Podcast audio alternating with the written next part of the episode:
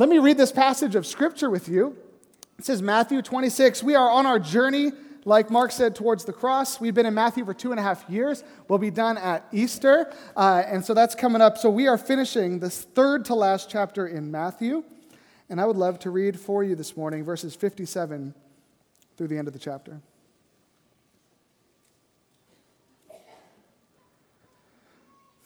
Those who had arrested Jesus took him to Caiaphas, the high priest where the teachers of the law and the elders had assembled.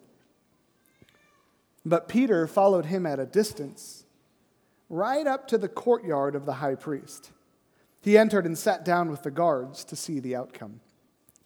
The chief priests and the whole Sanhedrin were looking for false evidence against Jesus so they could put him to death. But they did not find any, though many false witnesses came forward.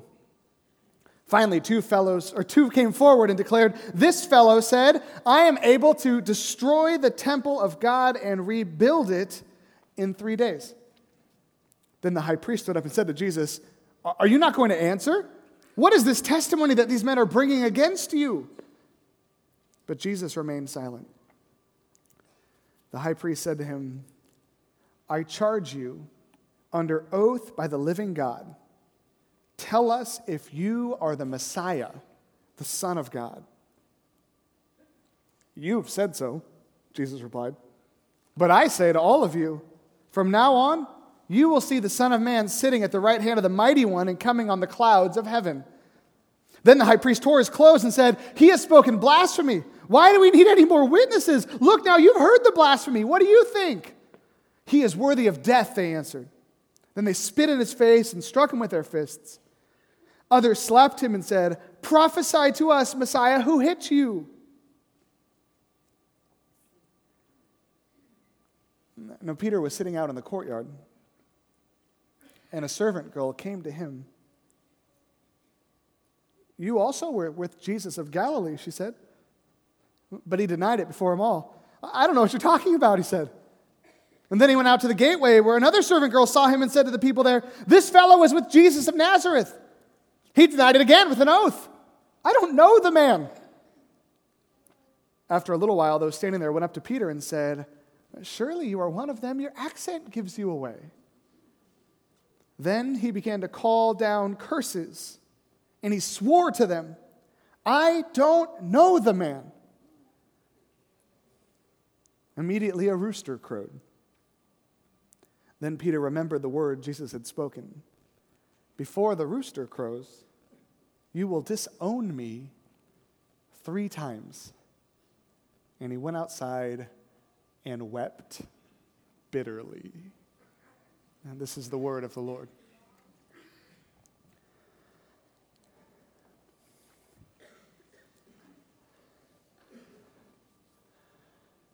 There's passion, and then there's obsession. And passion can be a good thing. You're passionate about this girl in high school, you really want to date her. Obsession can be a bad thing. You're obsessed with this girl and you sit outside her house and watch it. Right? My boys are passionate about the Warriors, even lately. They wear their Warriors gear like they don't normally wear the officially strange getup. Normally, they all wear these Warriors track jackets and their Warriors hat. And they, they're passionate about the Warriors. They're not obsessed with the Warriors, like the person who sits outside Steph Curry's house and waits for him to come out and is taking photos from the bushes. That person is obsessed, right? Passion is glorious, obsession is disturbing. And a lot of us have had a lot of different passions in our lives, and most of us would say that we aren't obsessed. People who are obsessed probably also wouldn't say that they're obsessed. I think for most of us, we, we rarely do step into that place of obsession in our life where we're just so fervently pursuing something, we've thrown all health and healthy boundaries out the window. We have passions. But I think a lot of us in our lives sometimes get to the point where our passions move towards obsession and we become consumed. You ever been consumed with something? You finally get the guts to ask that girl out. And you're not going to go sit outside her house and wait for her or anything, right? But you're passionate about her. So you text her and you're waiting the response. You're not thinking about anything else in the world. You're just staring at your phone, right? That little like bubble that comes up when someone's typing pops up. Like, oh, but it disappears. No, no, no. It goes back. Like, what is she writing? What is she writing? Right? Like, in that moment, you are consumed. Sometimes we get consumed with good things. You've got someone in your life who needs a caregiver, and you've signed up to be that caregiver. And so you are absolutely consumed with caring for that loved one. Maybe it's end of life care issues. Maybe they've gone through some medical trauma. Maybe they're going through recovery and they've fallen into addiction.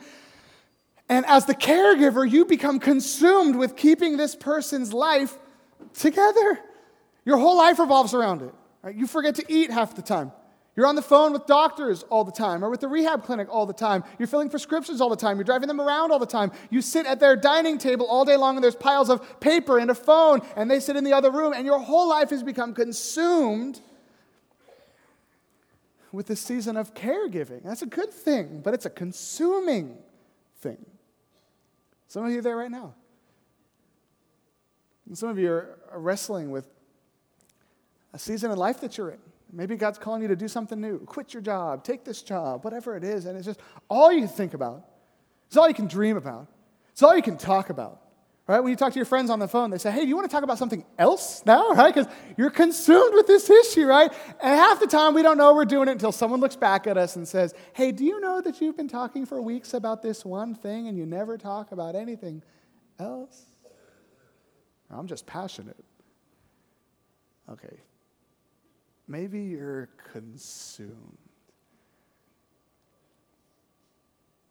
When I read the account of the Apostle Peter in Matthew 26 and 27, and, and the other gospel accounts as well, as we see Jesus coming towards the end of his earthly ministry, we start to pick up on the fact that Peter has become consumed with the death of Jesus. At first, it kind of just pops out of him at random times. You know, they're coming down the Mount of Transfiguration, and and Jesus starts to explain to his disciples, I'm not going to be with you much longer. I'm going to be handed over and put to death. And, and Peter blurts out, No, Lord, we'll never let that happen to you. And Jesus says, Get behind me, Satan. Remember that passage? You don't have in your mind the things of God as Jesus gets closer to his death, and Peter's trying to wrestle with what that means for him, he starts making these bold claims Jesus, I'm never going to fall away. Jesus, I'll follow you to the end. Jesus, if everyone else dishonors you, I never will. Jesus, I'm going to be with you until the very end. He seems obsessed, but maybe he's just consumed with something. Is he trying to stop the death of Jesus? Is he trying to prove himself faithful to Jesus?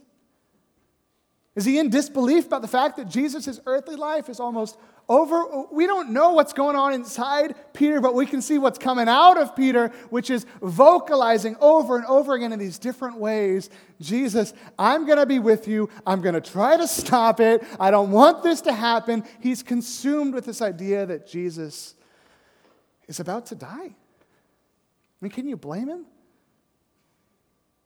Have you had a best friend or a close friend or a leader or a mentor who said, Hey, just so you know, I'm about to die at the hands of unjust men through an unjust trial? What would you think? Would you try to stop it? Would you pledge your allegiance? Would you become consumed with this thought that the one that you were hoping would be the Messiah is saying that he's going to die? Wouldn't that break your mind a little bit? Break your heart? A little bit. So at the Last Supper, when Jesus says to all the disciples, including Peter, I tell you the truth, all of you are going to betray me. Peter says, Surely not, Lord. Even if all of these guys fall away, I never will. And we always read that and we think it's a prideful statement that Peter's making. That he just thinks he's so good, even if everyone else falls away. He's an all star, he's a rock star, right? He's the man, he loves himself. Maybe there's pride there. But I know in my life, when I've been consumed with something, and something's eating away at me, and I've had to wrestle with how I'm going to respond to it or act in accordance with it, I often get to this place that I think Peter is at in this passage, where I set my mind to something, and I put my foot down, like maybe probably not literally, but in my heart and in my mind, I set my jaw and I say, This is going to happen.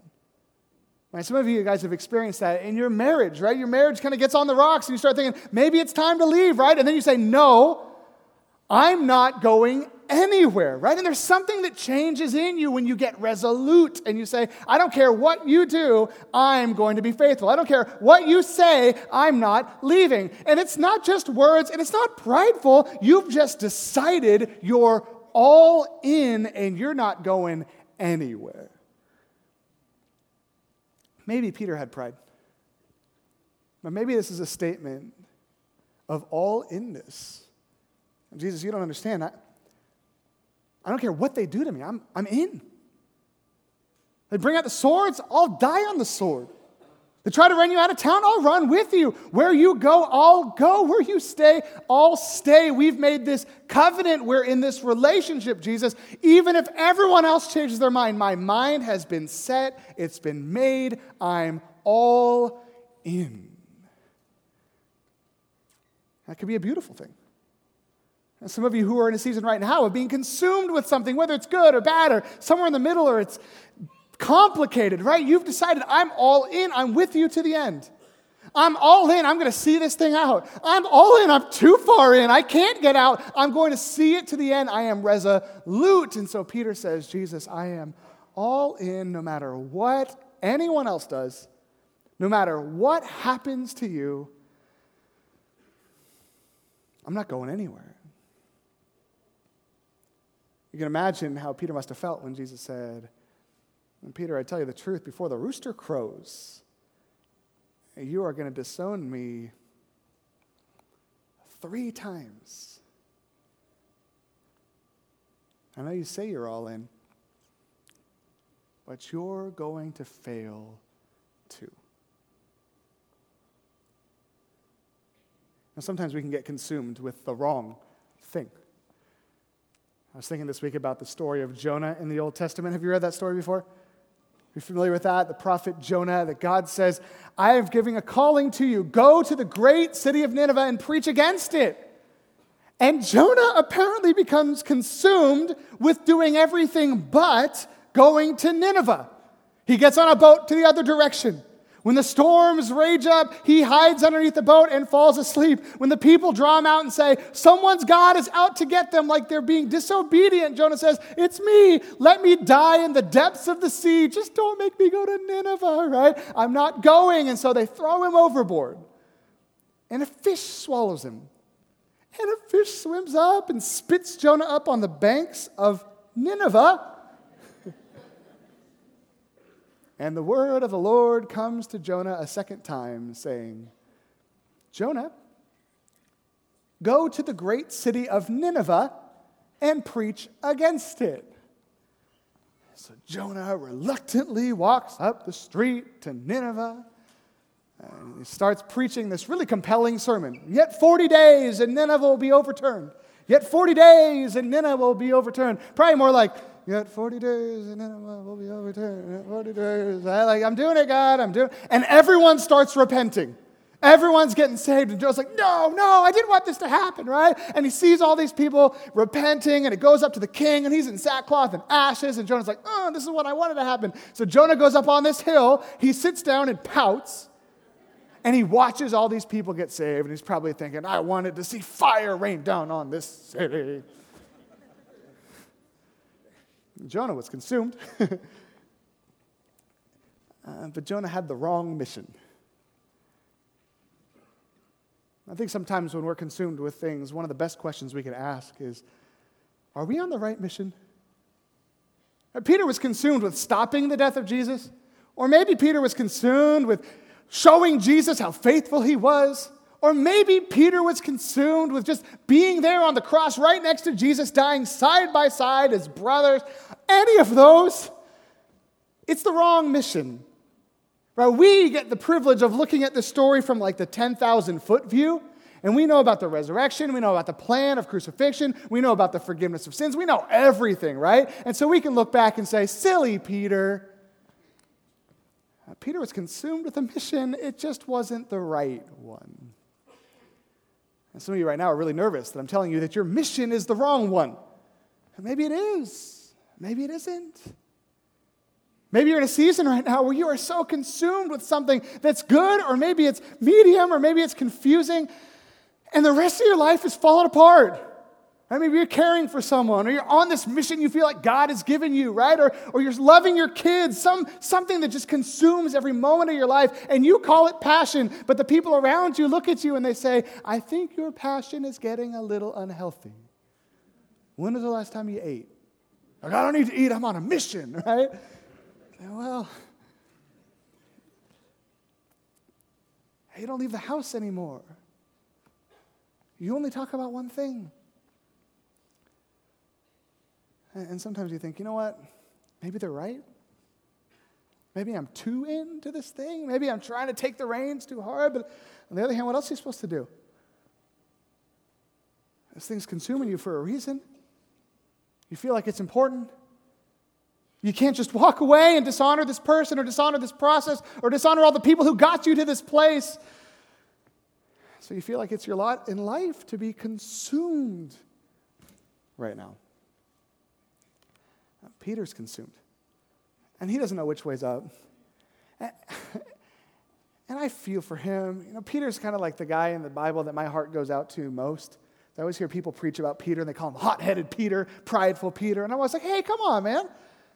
If Peter was here, would he be like, hey, that's not fair, right? Peter loved Jesus. Peter wanted so badly to do the right thing. Peter wanted to follow Jesus to the end. He wanted, he knew his life should be about the mission of God, and so he was all in. He was consumed with a good thing. He just didn't know what the good thing was anymore. And Jesus tells Peter, We're moving into a season where you're going to need to have a sword with you. And Peter's like, We've got two swords. Jesus says, That's enough. So he's got his sword. They're in the garden. Jesus says, Stay here and keep watch while I pray. So Peter's like, Okay, I'm going to keep watch. No one's getting my Jesus, right? And then he falls asleep for a while, right? falls, oh no, I got this, I'm all in, right? I'm gonna keep watch, right? And then these guards come up, and Peter's like, I got him, Jesus! And he goes and tries to cut the guy's head off, and he misses, and cuts the guy's ear off, and then Jesus picks up the guy's ear and puts it back on his head and says, No, Peter. Peter's like, What? what am I supposed to do? And Jesus gets bound up and he gets taken away, and I'm sure Peter's thinking, now what? And I told Jesus I would stop his death, and he called me Satan. I grabbed the sword Jesus said I'd need, and I tried to kill his assailants with it, and he yelled at me. I told Jesus I'd be with him till the bitter end, and, and he said that I'm going to deny him. I'm not doing that for sure. So Matthew tells us that Peter just followed. And that was the last thing he said to Jesus, right? I will be with you till the end. I'll follow you all the way. And so, Peter, and, and we hear in John's gospel that John went too, they, they followed behind this crowd of soldiers to just try to stay close to Jesus. I can imagine Peter in that courtyard around the fire, and in one sense, it's a really like peaceful, serene setting. It's dark out, and and there's soldiers there, and there's servants there, and there's government officials there, and they're all warming themselves. And doubtless people are chatting around the fire, and John's there, and Peter's there, and Jesus is in the distance. But it's got to be surreal. Have you ever been in a moment like that? We, you don't know what you're supposed to do next. Or maybe you've been caring for this person for a real long time, and now they're in the hospital, or they're on hospice, and, and you're just sitting in the other room. You don't know what you're supposed to do. Do you stop it? Do you, do you help somehow? Do you advocate for them? You, you're kind of in this waiting room and you're watching this bad thing go down and you don't know what your role is. That's how I picture Peter around this fire. He's standing there, and we see in Matthew's gospel this glimpse that Jesus is being accused False witnesses are coming. Jesus just standing there silently, and Peter and John are watching this. They can see him. Luke tells us that Jesus makes eye contact with Peter in the midst of the whole thing. They're right there in this waiting room, helpless to do anything.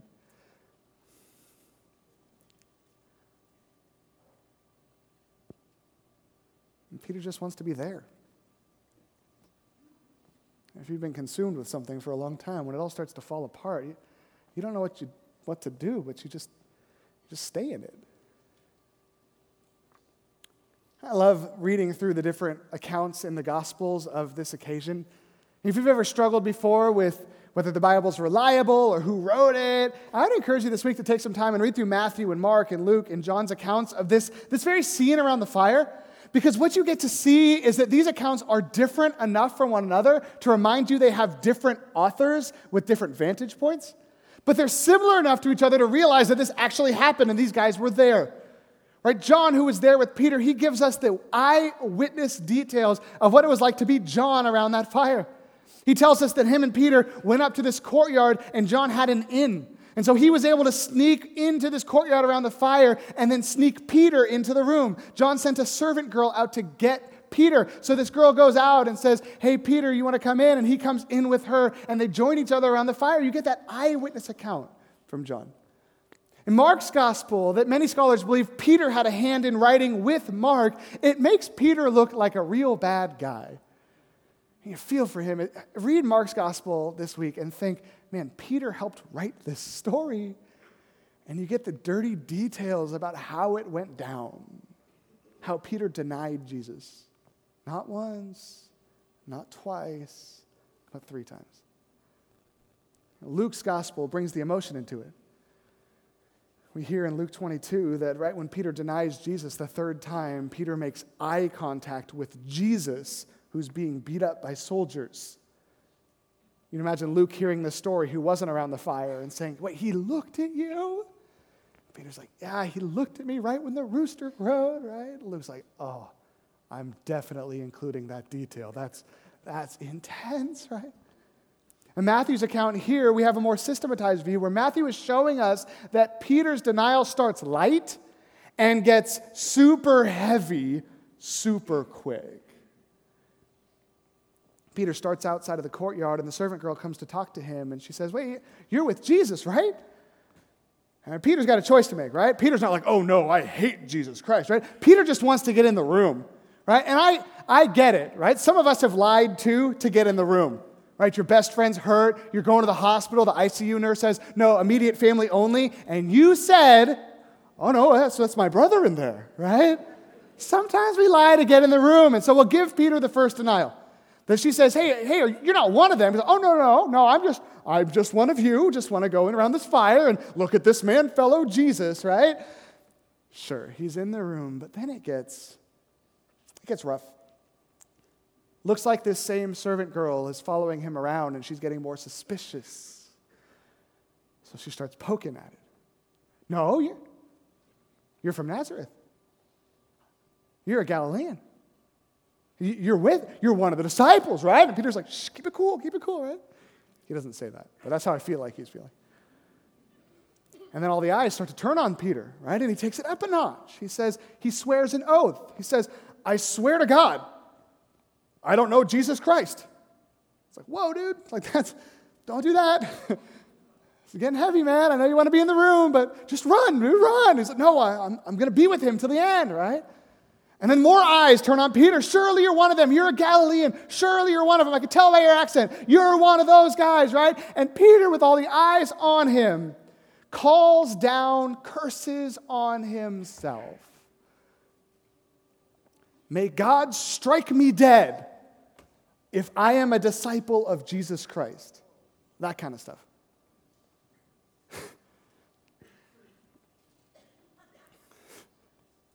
Cock a doodle doo.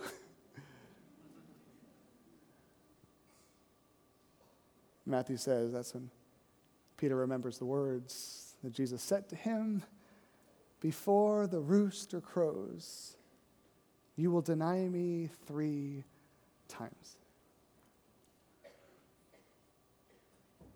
Matthew says that when Peter hears the rooster crow, he goes outside and weeps bitterly. Some of us have gone outside and wept bitterly. And scholars aren't really sure why he did that. Did he weep because he denied Jesus? Of course. Did he weep because he was realizing that Jesus was dying? His close friend was dying and there's nothing he could do to stop it? Yes, of course. Was he crying because he realized that this whole trial was incredulous and unjust and, and, and, it was all going the wrong way and there was nothing of course right all of these things are compounding on peter is he crying because he thought he could do it but he couldn't yes is he crying because he thought he could save Jesus and he knows he can't? Yes. Is Peter crying because he told Jesus, I'll be with you, and then he denied him? Yes. It's all crashing down. The thing that Peter's been consumed with for days, weeks, months is falling apart, and there's nothing he can do but leave the room and weep bitterly. And some of you have been there. Spent so many years pursuing this thing, and then it falls apart. So many years pursuing this person, and it falls apart. So many years devoting your life to keeping this person healthy, then they take a turn for the worst. So many years caring for your children, then they go out the door. So much time and conversation and energy and thought trying to keep this above water, but now you watch it drown and you know there's nothing you can do and so you go outside and you weep bitterly. My heart goes out to Peter. I read this and I want to pray for him, but it was like 2,000 years ago, so it's probably too late for that moment.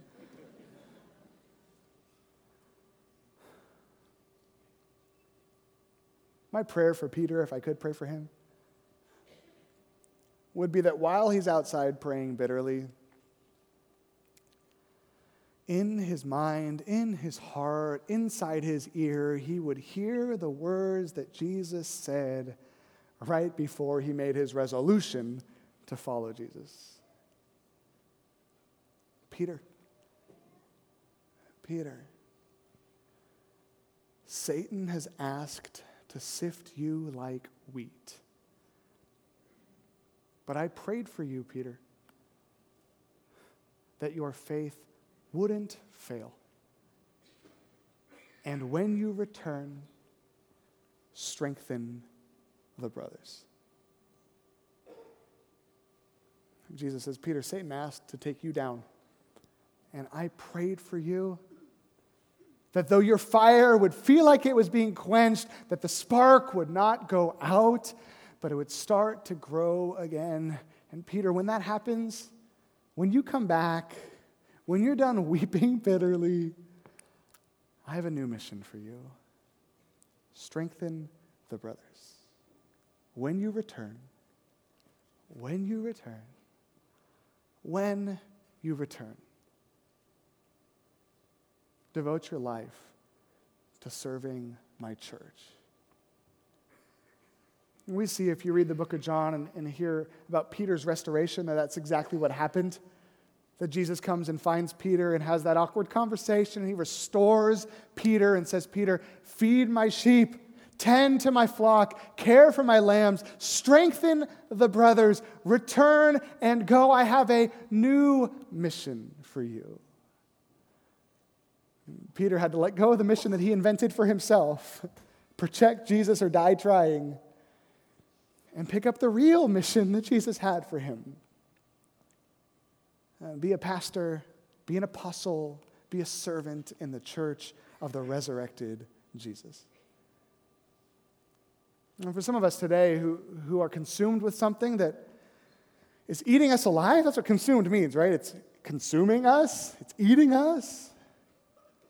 You know, there's a chance that God wants to meet with you and say, hey, you've invented a mission for yourself that I have not laid on your shoulders. Do this instead. Let me take that burden and do this instead. Let me take that consuming thought and give me those thoughts. Do this instead. when you return, maybe you have to weep bitterly first, but then when you return, do this instead. Jonah never got it. Jonah's up on the hill waiting for Nineveh to be overturned, but instead they're repenting, right? And God is gracious to Jonah until the very end. Jonah's sitting out there in the hot sun, being like, oh, the Ninevites, they're repenting, and it's so hot out here, right? And so the book of Jonah says that God provided a vine to shade Jonah while he had a pity party. He's like, oh, that's kind of nice, but I'm still mad at these Ninevites, right? And then it says that God provided a worm to eat the plant. I, I, knew it, right? I knew it was too good to be true, and it's hot again, right? And then God shows up next to Jonah, and this is like my favorite interaction in the whole Bible. He says, Jonah, seeing that Jonah was pretty angry about the plant that died, Jonah, is it right to be angry about the plant? Jonah responds, It is. I'm angry enough to die. in other words, Jonah, is it right to be angry about this? And Jonah says, Yes, it is right to be angry about it because I am. Dude, that's me all the time. God, I'm, I'm so fired up about this. And God says, Danny, is it right to be fired up about this? Yes, it is. How do you know? Because I'm fired up about it, right? And God tries to redirect Jonah's attention. Hey, Jonah, you're mad about a plant that's dead. Hundreds of thousands of people out there just got saved, Jonah. These people didn't know the right hand from the left, and the God of the universe just reached in and transformed their entire city. Yeah, but I'm hot out here and I don't like those people, right? And Jonah never got it. And you come back next week, you see the next passage in Matthew 27 is Judas hangs himself. And Judas never got it. He was consumed with this guilt over turning over Jesus, and he never let Jesus restore him. He never got it. And the beauty of Peter's story is that even though he was consumed, even though he was on the wrong mission, even though he was just trying his best but kept messing things up, even though all that is true, after weeping bitterly, when God whispered in his ear and said, Peter, here's something new for you to do, he heard. He let God restore him. He let God step into his life. He let Jesus give him a new mission. And that burden of being consumed with the wrong thing was gone and a passion for living on the mission of Jesus was birthed in its place. As we close in prayer this morning, let's pray that God would do that for some of us.